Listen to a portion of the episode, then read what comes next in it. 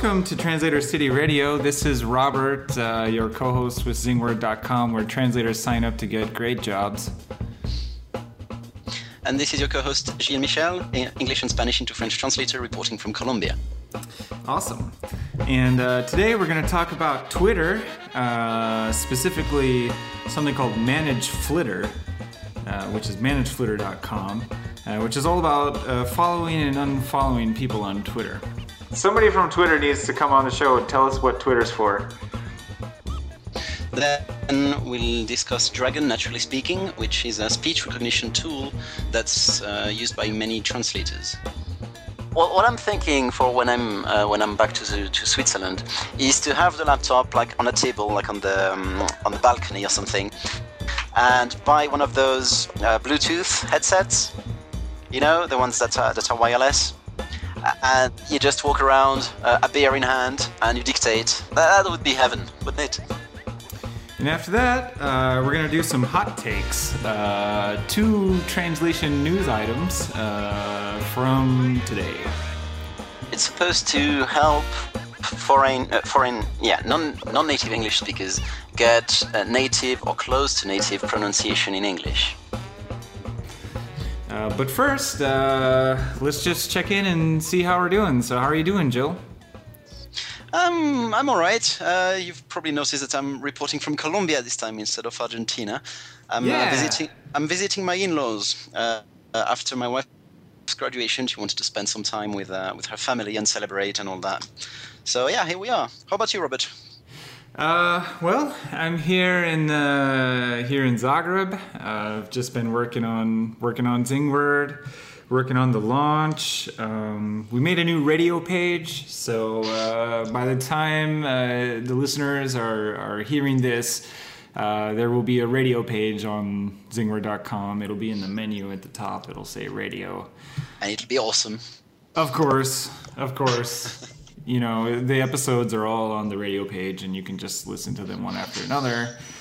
And uh, we changed uh, podcasting hosts. Uh, we went from soundcloud to Omny uh, studio omnystudio.com. oh does that allow us to be published on on several sites at a time yeah, yeah, it's, it's pretty much the same as SoundCloud. Actually, it's just uh, free. oh, cool! Yeah, yeah, yeah. It's always better. yeah, for all of your prospective uh, podcasts out there, OmnyStudio.com has uh, two hours of uh, free monthly upload time and SoundCloud doesn't have that. So you you basically, if you want a podcast on SoundCloud, you have to pay for the super premium, which is ten bucks a month. Wow. Um, yeah, but Omny Studio free. is free. Yeah, unless and you want the analytics and stuff, then you have to pay. Oh, yeah, that's fair enough. That's usually how how how these people get their business done. Yeah. Uh, Are we going to be published on iTunes? I can't yes. remember what Awesome. Yes, I think that people can already find us on iTunes, but as a as a non iTuner, uh, I can't quite verify that yet. But uh, we should be on iTunes already. Fair enough. Yeah, we should be on iTunes and we should be on Spreaker, or no Stitcher. Uh, we're on iTunes and we're on Stitcher. Yes. Cool. All right. Uh, otherwise, for Zingword, we're doing the invitation only section now. We're designing it so, like, uh, when we launch uh, this summer, we'll start with the beta testing. And we'll do a few rounds of that, uh, and then we have a like a special invitation only thing coming up where only uh, translators who are invited by someone else can join. Um, and you know, it's uh, kind of fun, right? Yeah, it yeah, it'll be interesting to get the the feedback from from yeah from people who are already using cat tools and people who aren't using cat tools and yeah a whole bunch of translators. Exactly exactly. And it's also it's a real invitation only. So it's not one of those fake ones where you can't you know you just like uh, request an invitation and then you click that and then you just sign up. Anyways we're trying to do it in a cool way so. Awesome. All right. Uh, all right so let's talk about twitter. Um, so okay. manage Flitter. What's that? Yeah, manage Flitter. Um, you've been using that quite a lot lately, no? Uh, for, um, for following and unfollowing people. Um, can you tell us a bit what it's about? Right. Well, um, so for the listeners, uh, Gilles is actually the the primary tweeter on on Zingword uh, Twitter feed um, on the Zingword Twitter feed. And uh, yeah, whenever so, you, you, receive a message from us, it's usually me behind it. right, right, right. And uh, you know, it must be said that you're really an expert tweeter. uh, no, really, you're great. Like I was looking at the statistics today, uh, planning for the podcast, and I was like, man, Gilles's good. But we can go about. We'll go into that in a second. Um, anyway, so like managed flitter is all about unfollowing people, and um, you can also do some stuff like trying to uh, engage your audience by crafting um, tweets that are suited for them. But that's not really useful for us because we're tweeting for translators and and we're kind of like translators, so we know what we're doing, right? But it's interesting for following and unfollowing people. Um, basically, it helps you to unfollow people who don't follow you back Right. And I remember there was something about statistics uh, when I checked out the managed flitter thing, like uh, a spam percentage or what was the? Um, do, do, you know what I'm talking about? Yeah, yeah, yeah. So like, yeah, so there's a button there, and it's like. Uh, you know, you click it and then you see all the people that don't follow you back. So people that you follow, that don't follow you back. And then you can sort those people by different criteria. And one of them is like spam. So if they're like a known spammer or their accounts have spammy characteristics, then you can um, unfollow them. But also like tweets per day um, by activity level as well. So like if they're how active they are on on Twitter. Mm-hmm. Right. Yeah. Yeah. So yeah, it's a, it's basically helping you um, get the balance between the people you, sh- you should follow and unfollow. Get like a quality audience. Yeah, exactly. You know, because well, and see, it gets kind of confusing, right? Because when we're following people on Twitter, um, like we're following people because we want to read their tweets, you know. But hmm. then we're also following people, and I think this goes for everybody in a way. Like we're all following people also because we want to get followed and then yeah you know and, and anyways your twitter account gets cluttered no matter what you're doing. And then you end up with a lot of noise and stuff. And so like for example it's really useful to say okay i want to see all the people who i follow that don't follow me back who almost never tweet you know? And then you know you can be like okay this person is only on twitter once every two weeks anyways and they're never going to see what i'm tweeting and I'm not going to see what they're tweeting. So they're prime candidate to unfollow and try to clean up your Twitter account. And you can see all that on Manage Flitter. Yeah, yeah, and it's free. So you just sign cool. into Manage Flitter with your Twitter account. Uh, and then you can use it to decide you know who to unfollow and stuff but it's really it's just I, I don't know like twitter is it's such a trip for me because uh, i don't so I get confused. Like, what are we doing on Twitter? There's a lot of noise on Twitter. You know, like we're all on there, and it, we're yeah, yeah. It, yeah, it's hard to know. There are also so many, mm, so many tips, so many strategies that people can use uh, and follow, and all of uh, well there are so many blogs that talk about it or about what you should be doing, what you could be doing, and then you can try so many things that in the end you just don't know what to do. You have the uh, you have too much choice, I guess. Yeah, yeah. And then you can try everything either because, yeah. So you have to experiment basically, and you, using a, a, tool like Manage Flitter, you can um, you can achieve those those objectives more easily. I guess it helps right. you analyze the, um, the, the your followers and the people you follow. Totally, and and for like individuals out there, you know, I think it's really um, because it, like at Zingword, we're probably not going to unfollow anybody who doesn't already follow us. Um, uh, because you know we, we would like to follow everyone who follows us. And that way if we ever wanted to send a message or be able to communicate directly with somebody we can always use direct messaging which is really cool but if you're an individual it can be a really nice way to lean up your your Twitter feed because we're get it's like you said like there's a lot of content marketing going on. So it's like we're all writing blog posts and we're all doing infographics and we're all writing, you know, with the catchy titles, the link bait titles. uh, five ways to do this, eight tips to do that, and everyone's got to do it because it's business marketing, really. And, uh, and it's what works. Yeah, yeah, but when everyone's doing it at the same time, and then in your Twitter account, you know, you're following uh, like I don't know, 500 people, and they're all doing the same thing. I guess it can be pretty overwhelming. Yeah, but um, then at the same time, wouldn't you be? Wouldn't you have all those people in your uh, in well in your uh, followers or following them. I, I, don't know if you could call them followees. Would that would that work? Would it make sense? Followers and followees. Who are the followees? The people uh, you follow. ah, yeah, the followees. Yeah, yeah, yeah, yeah, yeah. Yeah, let's go with followees. Followees. Okay. So, um, wouldn't you have all the all your followers and followees as a source of contact in case? Uh, you, I don't know. You get like a new opportunity. You see something something you want to do, something you want to talk about, and it's a way to reach out to these people, very much like what people do on Facebook, for example. Um, yeah. you, you, keep your contacts there in order to to stay in contact with them, to stay in touch with them. And once you're interested, or once you have like a moment, you just check out their account again, and you, you try to, yeah, to, to get some news about what they're doing and stuff like that. Because, for example, with Zingword, we've been ongoing on uh, on social media for uh, about for over a year now. I started like last year uh, yeah. in May, I think it was.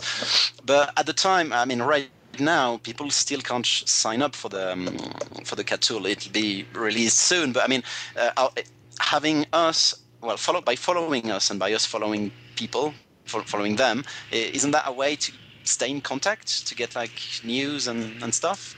Oh yeah, yeah, yeah. I mean, uh, that's why why it's good for us, I guess, is because we can you know, it gives us a line of contact between us and, and translators and the people that we want to work with. And the same for the translators, but um, yeah, I mean, know, I guess in a way it's like mm-hmm. it's like it's like bookmarks when you basically bookmark an account, you bookmark someone there so you, you can have it for a future reference, even though it's not ready yet, you can always check it out and see what's going on. And then, and then when, when it's released, then you just yeah, you have the you have the the contacts are there already. Yeah, yeah, totally. It's it's just a theory. well, and it's also uh, you know it's LinkedIn, for example. I mean, it's a lot harder to connect with someone on LinkedIn that you don't know than it is on Twitter. On Twitter, man, you yeah. just follow someone, and if they dig your account, they'll follow you back, and mm. and it's more open. Um, but you know, this just goes into the whole subject of what what is Twitter. You know, is Twitter a content service? You know, where you're finding recommended content from your peers, or is it a direct messaging service uh, where it basically allows you to get in contact with anybody? Um, hmm. Is it a you know? I don't know what I don't even know what Twitter is. I mean, people it, use it, it differently was it even designed for business or was it more designed for individuals? I think it was more like a, for a personal contact sort of thing. But people always try to use those things for business purposes and try to get yeah, somewhere. Yeah. And uh, yeah, yeah, because it works. So it's for all those things. But yeah. uh, but you know, I sure wish that Twitter would uh, would change something. I don't know because they haven't done much. You know, and like like we're doing the lists now. So now at Zingword we're doing lists because um, maybe we don't want to follow uh, you know everybody all the time. Um, maybe it's better to to keep those lists, and then you can go into a list and see. Uh, okay, this is what. Um, people are tweeting about in French, or this is what people are tweeting about for translations in this other country. Or we could make a business list, or we could even we could make a list for anything, right? Hmm. But what's that for? yeah, exactly. Yeah. Somebody from Twitter needs to come on the show and tell us what Twitter's for. We'll have to uh, contact them and interview them. yeah, yeah, yeah, yeah. Because I have a lot of fun on Twitter. When I'm on Twitter, I have a good time, but I don't. I have no idea what I'm doing there. I'm just kill, killing time, and I'm not sure what it's what it's for. Anyways, what's that? To, sorry. No, no, no, sorry. no. I think that's the whole point of social media on Twitter. So basically, go there when you have a when you have some free time. You just yeah look around, see see what other people are talking about. You comment. You say, oh yeah, that's cool, and yeah, just chill. yeah, something like that, you know. But see, you know, in the states, uh, a lot of people use it like as a direct line to um, celebrities and. Uh, and journalists. Oh. Which is a, a little bit different usage of Twitter, maybe. Because, like, for us in translations, uh, you know, we're just following other translators mostly. But, um, like, in the States, everyone follows athletes and stuff. And I don't know. Uh, that's interesting. Well, yeah, but if they're doing that, it's because it works. Otherwise, they wouldn't be doing it. So why not? Yeah, yeah it's great. It's great. Well, and it's really cool to be able to have a conversation with an athlete or or a journalist on Twitter. You know. Yeah, it must be quite interesting to have well their perspective, I guess. But I mean, it's not just because they are celebrities that they um, that they are interesting to speak with. Indeed. Uh, it's not just because they are celebrities. But that being said, I think that we should reach out to some celebrities on the Zingword Twitter account. Like, oh yeah, yeah, definitely. We definitely will. awesome. Anyway, so Manage Flitter helps you to unfollow people. Uh, so you look at your unfo- the people who don't follow you back, and you look at uh, you know if, if they're using Twitter often or not, or if they're spammy accounts, and then you can unfollow them right then and there and you can do a hundred per day for free. So awesome.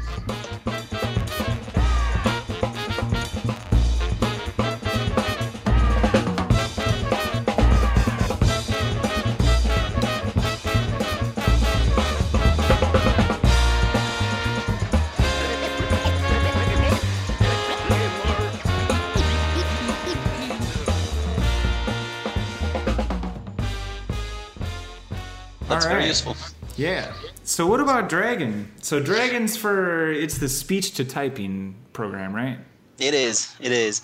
Um, it's yeah. A lot of translators moved from typing the translations to simply uh, speaking because it it allows you to have a different perspective on your text. It allows you to basic, some of them have described their workflow as first you print the source text, then you stand up, you read the source text uh, entirely, and then you start translating it bit by bit, but verbally. So you just speak to the computer and just it starts translating, and then you just go through the the text that Dragon uh, generated. You check for typos, you check for uh, well, typos. It doesn't do typos. That, that that's one of the big advantages of Dragon. Uh, yeah, there's never any typo in there because it it only types words that actually exist. So you never have, unless your dictionary is wrong, unless the, the the internal dictionary of Dragon is incorrect, has, an, has a mistake or something like that, it will never make a typo, which is good. It will make grammatical mistakes, though, um, difference in agreements and things like that. So yeah, you, you just basically uh, say out loud your translation, and then you just proofread the text, change um, the words that are wrong, that don't fit, and yeah, and that's that. So, uh, does that change the way that you have to think? You know, like I guess you have to think of a sentence, uh, the entire thing before you say it, or is there if there's a comma in the sentence, do you just translate up to the comma and then read and translate the rest, or how how do you do? I think it allows you to uh, put some distance with the source text because if you if you have actually the like in Trados or any any CAT tool, uh, you basically have the source text in front of you, and you'd be more prone to copying the, the punctuation and commas and things like that in the target text as well. Mm-hmm. Whereas if you have to speak it, if you have to say it, uh, it's different. I mean, it's not the same sort of um, language, if that makes sense. Yeah, yeah, yeah. I mean, it, maybe it comes out more natural than it would if you were typing. Yeah, I, I, believe it would. And then at the end of the text, you can ask, well, whenever really, I mean, at the, at the end of a paragraph or a text or whatever, you can ask Dragon to read the text. So it will will read the text that it's typed for you, and uh, it, it, won't be your voice. It will just be Dragon reading out uh, in a well in a in, in, a computerized voice, but it's still a different voice, uh, reading the text, and that's where you can pick up things that don't fit, which you may not pick up uh, if you're if you're only reading the text. Does that make sense? Yeah. So you've been using it for about a week, right? Yeah, but not so much for translations because um, I'm working primarily for an agency which has its own CAT tool online and for web-based applications, I mean, it's it usually works fine on the on Chrome and on other um, other tools, but on this specific CAT tool, it doesn't seem to work very well. So I haven't been able to use it uh, working with that client. But still, I've um, I've started dictating a few things to uh, for, for, my uh, blog, uh, mm-hmm. which isn't published yet, but uh, I've started using it for, for other things, for emails and uh, yeah, for my blog and for whenever I have to type like something in French. It's very useful. Are you fa- are yeah, you a the, fast typer, by the way? Uh, yeah, I'm not sure how many words per minute. Um, it's been it's been years since I took a test uh, to determine to determine how many words per minute I typed. But yeah, I'm I'm a pretty quick typer. Yeah, that's what I figured because your emails get pretty long, like mine do. For the listeners out there, we write long emails, and uh, I think we're both fast typers, uh, unless it takes us all day to to write those. No, it doesn't. It really doesn't. I think we're fast readers too. yeah. uh, but yeah, Dragon. Um, so what worried me when I bought the, the software, uh, well, before buying it, was that, that a lot of the tools out there that, that are similar to Dragon, or, or a lot of yeah of tools in general, are very focused towards English and work really well in English. But in other languages, they tend the, the performance tends to be not as good, and that's what worried me uh, about buying Dragon for French because in French you have so many homophones, you have so many words, um, so, so many silent letters, and the conjugation can get uh, can get very messy. For example, um, sometimes the perfect tense and the present tense sound the same, and so how will a software be able to determine which to choose? And yeah, uh, so far I was very surprised that it's working really well and it's performing really well in French as well. So I was really surprised. Yeah, that's great. That's great. I wonder what what other languages it's doing well as well. You know, because like French would be one of the first language that they would probably work on after after they get the English down. You know, and uh, probably. But I, I I wonder if it's working for for you know like Polish. I haven't or, checked. now, nothing against the Polish translators out there. I love Poland, but I'm just saying, you know, maybe they haven't got Polish yet. But I, I think if they've released the Polish version, the Polish version, sorry, uh, it must be that it's ready for use. I, I, don't think they would release a version that's not uh, that's not good. I don't know. Sense. It, it depends, you know. It, like a lot of companies release stuff that doesn't work that well, um, so that they can basically test it. Oh yeah, they do. But I mean, from the French and the the well, I, I suppose the English, because I mean, the, both French and English versions work really well and are really amazing. Uh, so I think Dragon would be would be one of those softwares that do put some effort into releasing quality content, quality yeah. stuff so I would be very surprised if if French and English worked really well and if another language didn't. Because they seem to know their stuff and yeah, have it down. yeah, and they've been around for a while too. You know, so yeah, they're, they're probably not, you know, super strapped for cash and they need to launch it right now even though it doesn't work. Exactly. That's usually what yeah, cash is usually the um, the the reason why a software is, is released even though it's not ready. And I don't think that's the case with Dragon. Cool. It might be, but yeah, I don't think it is. cool. Well, it's something to keep tabs on. Like uh, when you when you find customers that you're able to um, really use Dragon with for translations, I would be eager to uh, to know more about how that how that how that really works out. Like over a long haul, you know. Does it, does your voice get tired? You know, for example, like if you're sitting there for six hours translating, I would would a person flip back and forth and sometimes talk and sometimes type, or? Well, you can always do that if you want. Um, I haven't done this yet. I mean, every time I've dictated so far was for a short period of time, so I'm not sure how how I would feel after hours of dictating. Um, but the thing the thing is that Dragon allows you to to work a lot faster. Uh, I remember someone at the, at a conference I was at last year who said that he could translate seven over yeah on average seven thousand words a day using Dragon. Wow, seven thousand words a day of technical material. It wasn't. Uh, uh, straightforward stuff. It was very technical material, and he would be able to translate 7,000 words a day uh, with Dragon. That's pretty impressive, I thought. So yeah. even if you even if you work fewer hours, you could still be able to translate quite a lot on a daily basis. So even if you get tired, you could work less. yeah, there you go. Working less is always a good idea. Because I, I, hmm. I, could not talk for, for that long. You know, even like now recording the podcast, we've been talking for 23 minutes. I feel, uh, you know, I can feel my voice is like uh, ready to stop talking. you know, I see. it, it happens. You know, like I can run out of my voice, and I can only imagine what it'd be like to. I would have to flip back and forth, but um, the thing so- is, yeah, right now it's continuous with the podcast. We just keep on talking. We don't stop. Well, we, we stop to let the other person talk, but other than that, we don't have any breaks. Uh, whereas with Dragon, I think you would speak, you would you would speak for a while, like for 20 minutes or so, have the whole text down, and then you would just focus on the screen to check for mistakes and things like that. So you, you would take a bit longer, I think, to uh, between talking, yeah. between periods of, to- of speech. I wonder if if Dragon can automatically delete the um in your. Uh, Oh, well- um, just, just like delete it. we need Yeah, that for the you know, it- podcast. it works with uh, commands, so you can tell it like to to delete uh, a word, and it will usually recognize which word it is. And if there are several, it asks you. It, it puts a, a number of them, and then you just say the number, and you can delete that num- that word specifically. But sometimes it recognizes commands as text, so instead of um, instead of executing the command, it types the command.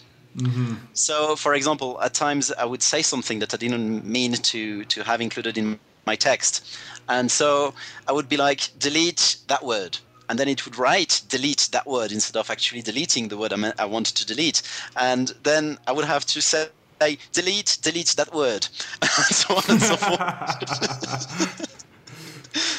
so yeah, it gets a bit silly, but I think it's it's mostly a case of getting used to it and training the software because it works a lot with that too. Uh, the software needs to needs some training to recognize your voice, to to know how you speak, and yeah.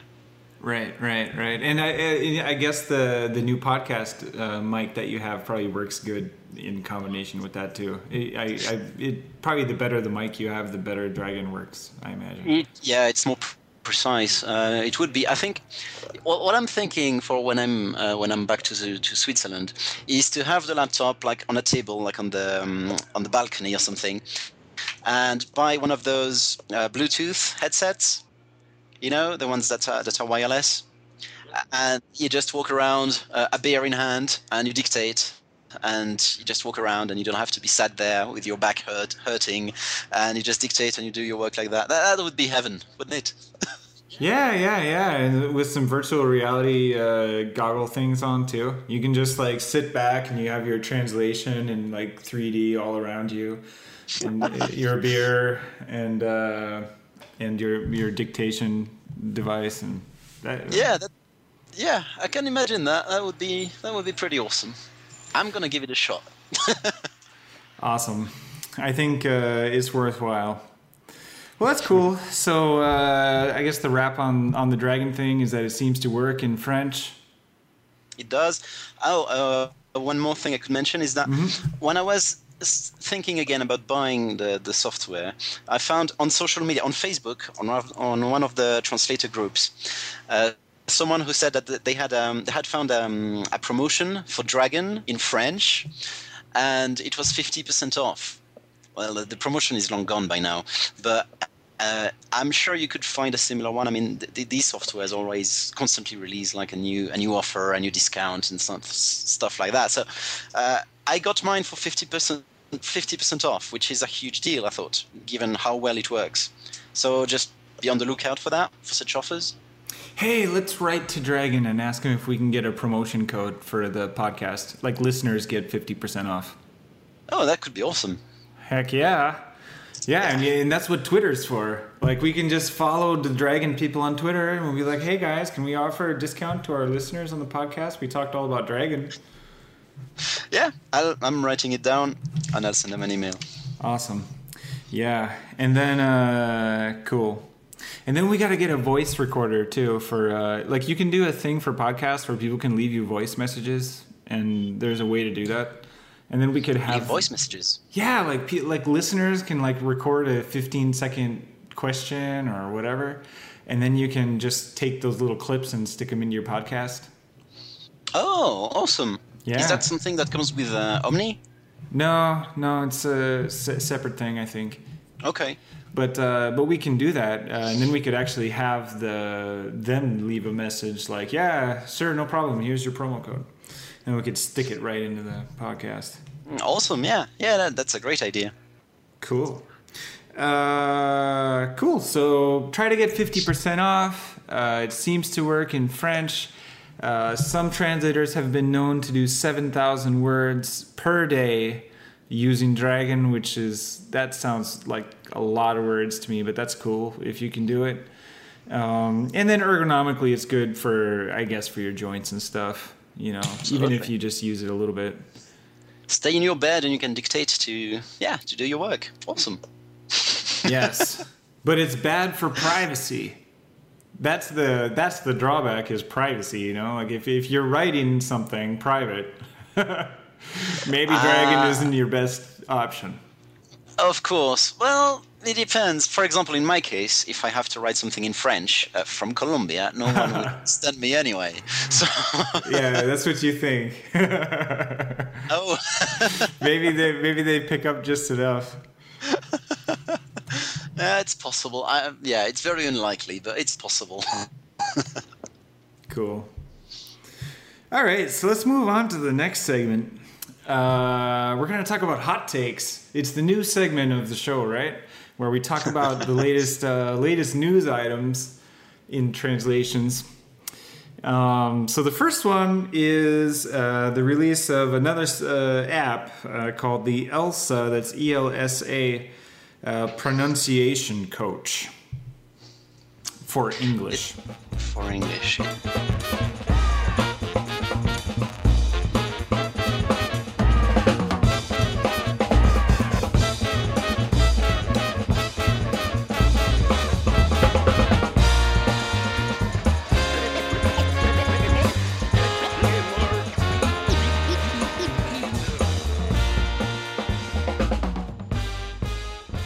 Supposed to help foreign, uh, foreign, yeah, non non-native English speakers get uh, native or close to native pronunciation in English.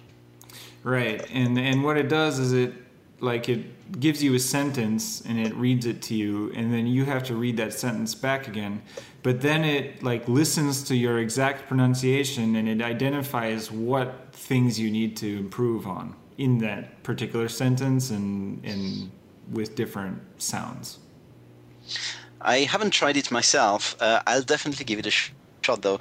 But it, it, all those, every time I see a software that does this, I'm always very cautious because, aside from Dragon, uh, all the um, all softwares that try that have tried speech recognition just never seem to work very well.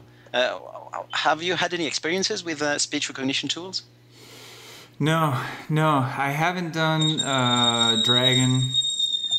Um, or even when you learn a language you have like a, an exercise like um, for example you have to, to speak and the software analyzes your speech Yeah, I never did that. I mean, the, the, the truth be told, uh, so like I speak English and Spanish, uh, and my Spanish is pretty good, but it's, it's not perfect. But my pronunciation is terribly American. It's like uh, it's really American, and and I'm very lazy about pronunciation too. Like it doesn't bother me to have an accent, you know. Like the, I I guess as a as a foreign language speaker, I'm more interested in communicating myself and less interested in in picking up all the nuances of the pronunciation. Um, I think that's a good thing because you know with English uh, when I was studying at um, in England because I did my translation degree in, uh, in Manchester. Yeah. um, I focused for a couple of years for well for, yeah up to the, the year abroad basically so the two first years of university. I strongly insisted on spending time with British people only. I tried to avoid uh, foreigners as much as I could. Sorry. And uh, the, the point was to tr- try to get as close to a native pronunciation as I could. It was basically as an experiment, but I also wanted to improve my English so much that I would sound like a native speaker. And you can hear me now. Mm-hmm. I never got to the point. yeah. I mean- well, you you you're you're good though. And your accent is not a it's not an English accent, but it's also not like a like a Swiss French accent either. It's it's your own it's the Joe Michelle accent. yeah, I think it's, um, for example, because I studied English in the UK, when I, whenever I speak English to anyone outside of the UK, they think I, I come from the UK. Um, but anyone in the UK recognizes my accent as being French-ish. Uh, huh. They of course they can't they can't say oh you're from that part of France oh you're from that part of Switzerland, um, but that they, they can hear uh, probably because they are so used to to French speakers, I guess, to, mm-hmm. to French tourists and those things. Being in Europe, I don't know. I, I, yeah, that's still a mystery to me. But they, they, they can still hear that I'm yeah that I'm definitely not British. My accent definitely doesn't sound British to them. Uh, but and some of them, yeah, some, some of them, uh, a big majority of them, I'd say, can tell that I'm that yeah I'm a French speaker. Mm-hmm. But outside outside of the UK, whenever I speak to someone, they identify my accent as being British. So when you're speaking in French, can you do um, different accents in French? I'm like terrible. You... I'm okay. terrible at imitating accents in French, but it's really weird because in Argentina, for example, uh, I don't have that much trouble imitating an Argentinian accent in Spanish. Yeah. And in Colombia, I don't have any problem. I don't uh, imitating um, an accent from here, from Medellin. And when I speak with people, they, they seem a bit confused. They, they, they think I'm a native Spanish speaker. They just can't say where from. right, right. Yeah, well, you know, the Argentinian accent is, I, I can kind of do it, you know, but it's, but I, I also can't do accents really. Like, I can't do what is the English pronunciation that they're teaching you? You know, that's uh, yeah, that'd be interesting to see also. Yeah, yeah, yeah. It, it's actually I did not think about that when we were preparing the podcast, and uh, could it be Australian English? Could it be New Zealand English? Could it be all those different types? Totally. Well, yeah, I, I would like to look it up right now, but I can't because my. Uh, you know, my laptop is like under the sofa. oh, of course. For the listeners out there, you know, your microphone, your your amazing podcast microphone might pick up the fan in your laptop and then you'll have to put the laptop under your sofa when you're recording. And then when you want to look something up about the subject you're talking about, you can. Anyways, uh, well, you know, it's just another tool, and I guess it's pretty cool. And for those who are curious, uh, you could go download the app. But I, you know, there's so many apps now for learning languages and stuff, and I just wonder, you know, how many people um, are gonna really get into the pronunciation thing. Also, because it's the most frustrating part. Yeah, the, the, the one thing I wanted to to add to what you said earlier about not minding having an accent. I think everyone has an accent anyway, uh, regardless of how much you study, how much you work it. Mm-hmm. You can imitate um, uh, another country's accent, another region's accent, but you can only go so far. I think uh, you can never get like the perfect pronunciation. Pronunciation is something you should try to work on if it's actually causing problems. Yeah. Uh, as yeah, as usual, as with any other issues, really. Um, but uh, otherwise, just yeah, there's not much you can do about it. I mean, if it's not in your um, in your vocal cords, is that what you're called? Yeah, yeah, like in your vocal range or. Exactly. If it's not in your vocal range, then you just you'll never get there. So might as well accept it. Accept that it'll never be perfect. Uh, perfect. See, see that that I, I got I got uh, I made I just made a pronunciation mistake there. Um, Man. Man. Yeah. Yeah, I guess you know because uh, well, so I you know I, have met people who um, who sounded really close, you know, and uh, but here's here's what I'm gonna add to what you just said. I think that it's like if you're not already perfect, you know, then you're maybe your your odds are you're not going to be one of those few people who have that gift, you know, because the people I know that have the gift, it's like bang, they just speak perfect, perfectly. You know. I think that comes from uh, from when you're of very young age and you already learned the language. Then I think it's yeah. up to four years of age, something like that. If you pick up the sounds uh, up to up until you're four years old, uh, you can speak like a native speaker. That doesn't mean your grammar. That doesn't mean that your grammar will be perfect, but the pronunciation will be. Yeah. I remember, for example, uh, the first first time I went to to Argentina, uh, the the lady next to me on the plane, uh, I started talking with her, and uh, when I said that I was studying in the UK, she wanted to speak with me in English, and she, her English accent was perfect. It was British. It was fantastic. It was her accent was fantastic, and she was from Argentina, but she kept making grammatical mistakes. Mm. Uh, so even though she could speak perfectly, uh, she just couldn't come up with complex um, well, use complex structures in English. She couldn't make a sentence without co- making a mistake. Um, and that's because she had studied when she was very young in a British college where she learned the pronunciation, she learned English and all that. But after a few years, she just left it and never used English again. So she knew some English. Her pronunciation was spectacular because it was physically in her vocal cords. But since she wasn't, she was never using it, then she just lost the grammar. Right, right. Oh, that's interesting. That's interesting. Huh.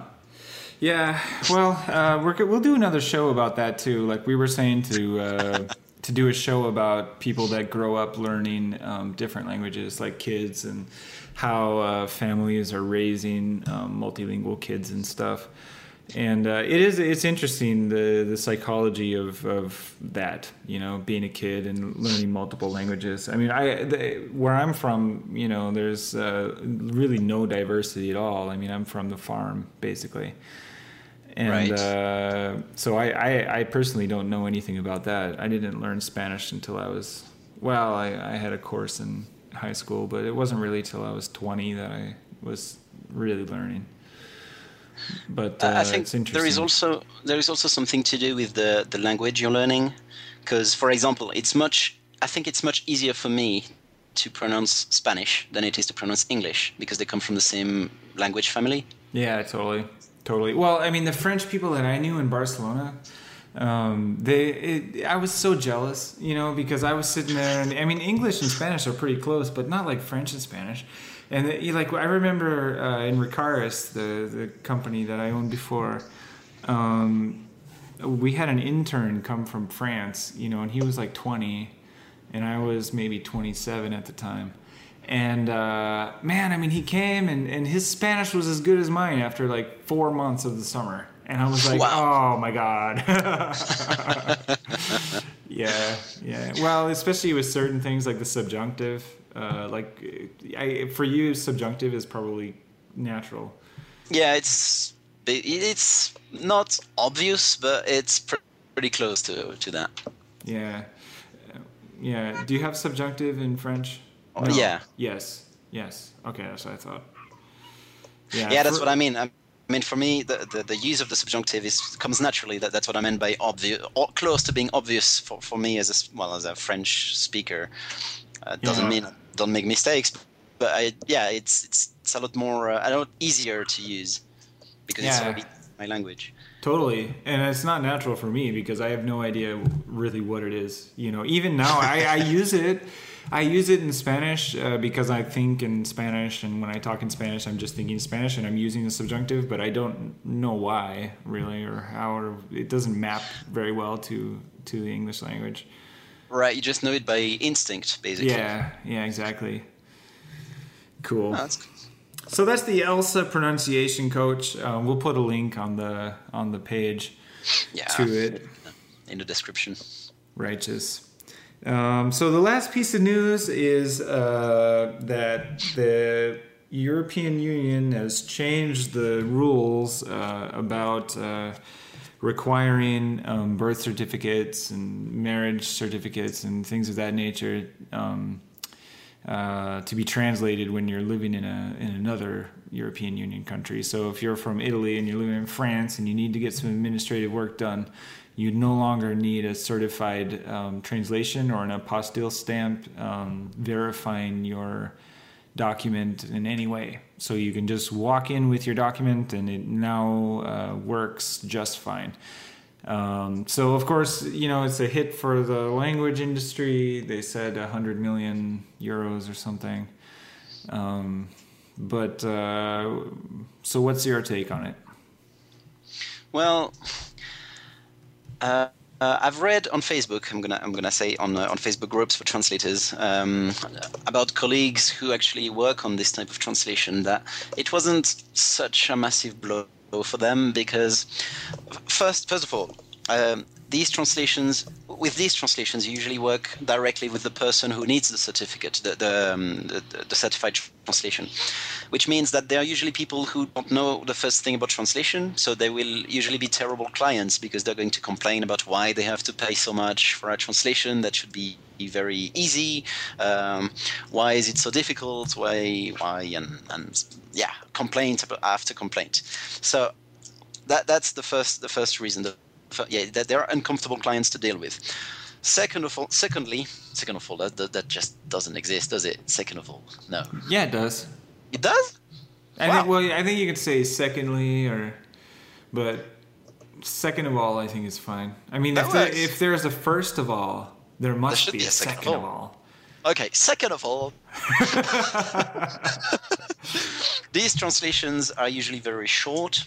So for each project, uh, you would have basically one or two pages. So you'd be charging, I don't know, 50 euros perhaps. And so it's a lot of work because the client keeps complaining, and it's not that much work, so you don't you don't get that much from it. Uh, but it's a lot of money from, for the client uh, because people don't want to spend on translation. that's that's the the sad reality of things, um, which is why Google is getting so popular, I think. But that, that's a topic for another day.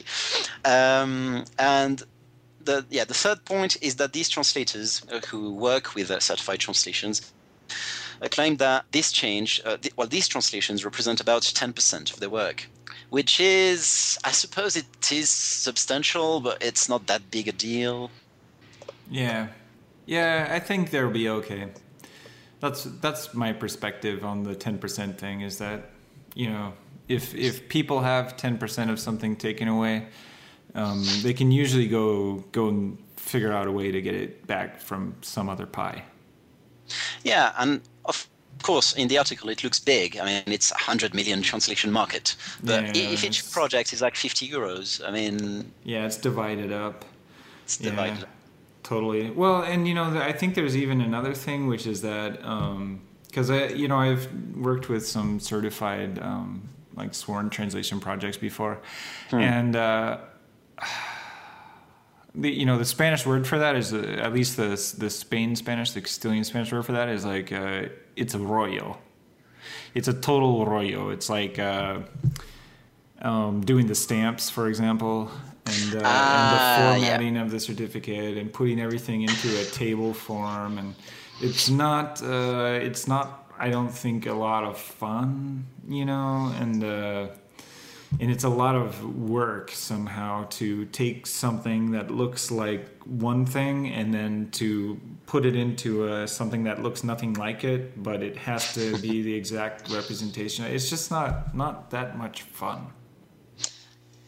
Yeah, and you can't charge that much for it either. So it's a lot. It's a long process to get the stamp. It's a long process to well to do the translation. That's short in the word count, and yeah, it's just not worth it. Yeah. So is it well? It's sad that the translation market lost these translations, but at the same time, there there is a lot of work out there. So there there, there is a lot of stuff to translate anyway. So is it really that big a loss? I don't think so. And the other thing is, it's just great for people, man. Like, uh, it, I don't think we should be complaining about something that's great for people. You know, if it's better for people that uh, they no longer have to go and get these translations in order to get their administrative work done, then then that's better.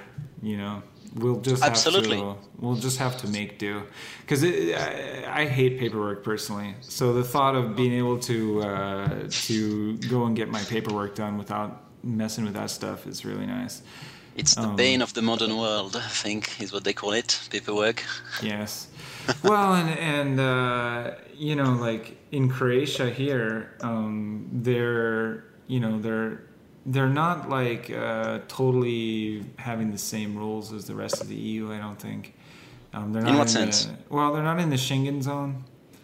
Um, so the oh. free movement of peoples back and forth and all that kind of stuff.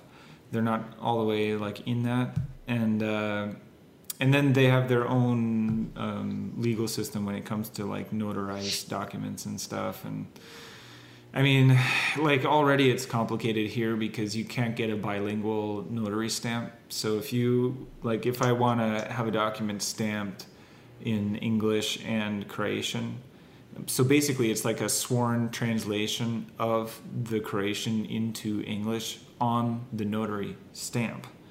Okay. Um, you can't do that here, and you can do that in Spain, and that's really helpful. So, like, you can get a notary stamp on a document in Spain in in Spanish and English. So, as long as that document is already in English, then that stamp will work in the UK, for example. Um, right. At least before they just changed the the rules, and now we have Brexit, so uh, who knows. But uh, yeah, who knows what will happen with that? Oh God. yeah. But here you can't do that. So like if if I have an English document um, and then I want to go get it get it stamped here. Hmm. Um, I will need to. Um, I don't think I need to translate it to Croatian, but I will end up with a stamp, a notary stamp in Croatian, and then I will need to translate the document, sworn translation of it of the stamp or something back into English and right. I don't know. This is just awesome, and uh, I think it's awesome for people, and it's it's a big win. So yeah, it makes everything. It makes traveling a lot easier. Yeah, yeah, and moving about Europe and stuff. You know. You know, last time we spoke about being um, uh, what's the word? What's the term? Uh, nomad, expats, but also um, something about nomads. Yeah, like working nomads or whatever. Yeah, yeah, yeah, yeah. So that that that's that just makes everything a lot easier for, for people who do that. Oh, so that's yeah. a big incentive to start doing that. Yeah, totally. yeah, it's a good uh, for all the translators out there. Now is your chance to move to another country. So, man, if you, if you've been waiting, you know, now is your chance. You no longer need that certified translation of your of your your document. That so, the time. Yes. So I think the the takeaway here is that we're going to see a lot of sworn translators who now decide to move to a foreign country. Um, the first wave of of, of new uh, migrants and immigrants and emigrants is going to be sworn translators who are the first ones to, to get the news about the the changes with the certified documents. oh. Be curious to see if that actually happens. Yeah, we yeah, yeah. Now, but yeah, this, we're going to unleash a wave of, of uh, immigration now across the pan European uh, immigration wave caused by the new certified uh, translation rules. Promoting awesome. tourism. Yeah, yeah, yeah, yeah. Cool. All right, well, um, so that's it uh, for the show today. Uh, do you have anything else? Uh, are we missing anything? Uh, um, just a beer, I think. Yeah, I don't got one. uh, man, it's really hot in here. in Colombia. Yeah. Because you well, closed the window, right? It's still open, actually. Is the, uh, is the noise level down? Yeah, I can't. I can't hear any any of the the sounds of Colombia out there right now. Cool. Well, they'll probably be back uh, in a bit. cool. It never sleeps, but yeah, it's uh, it's still hot. Nice. Well, enjoy it while it lasts. So, uh, so. It's like, yeah, that's it for today. Yeah, we've covered everything. Thank you for listening, and something like that. Yeah, I'm just going to use what you just said as the outro. but it lacks enthusiasm. That's okay. All right.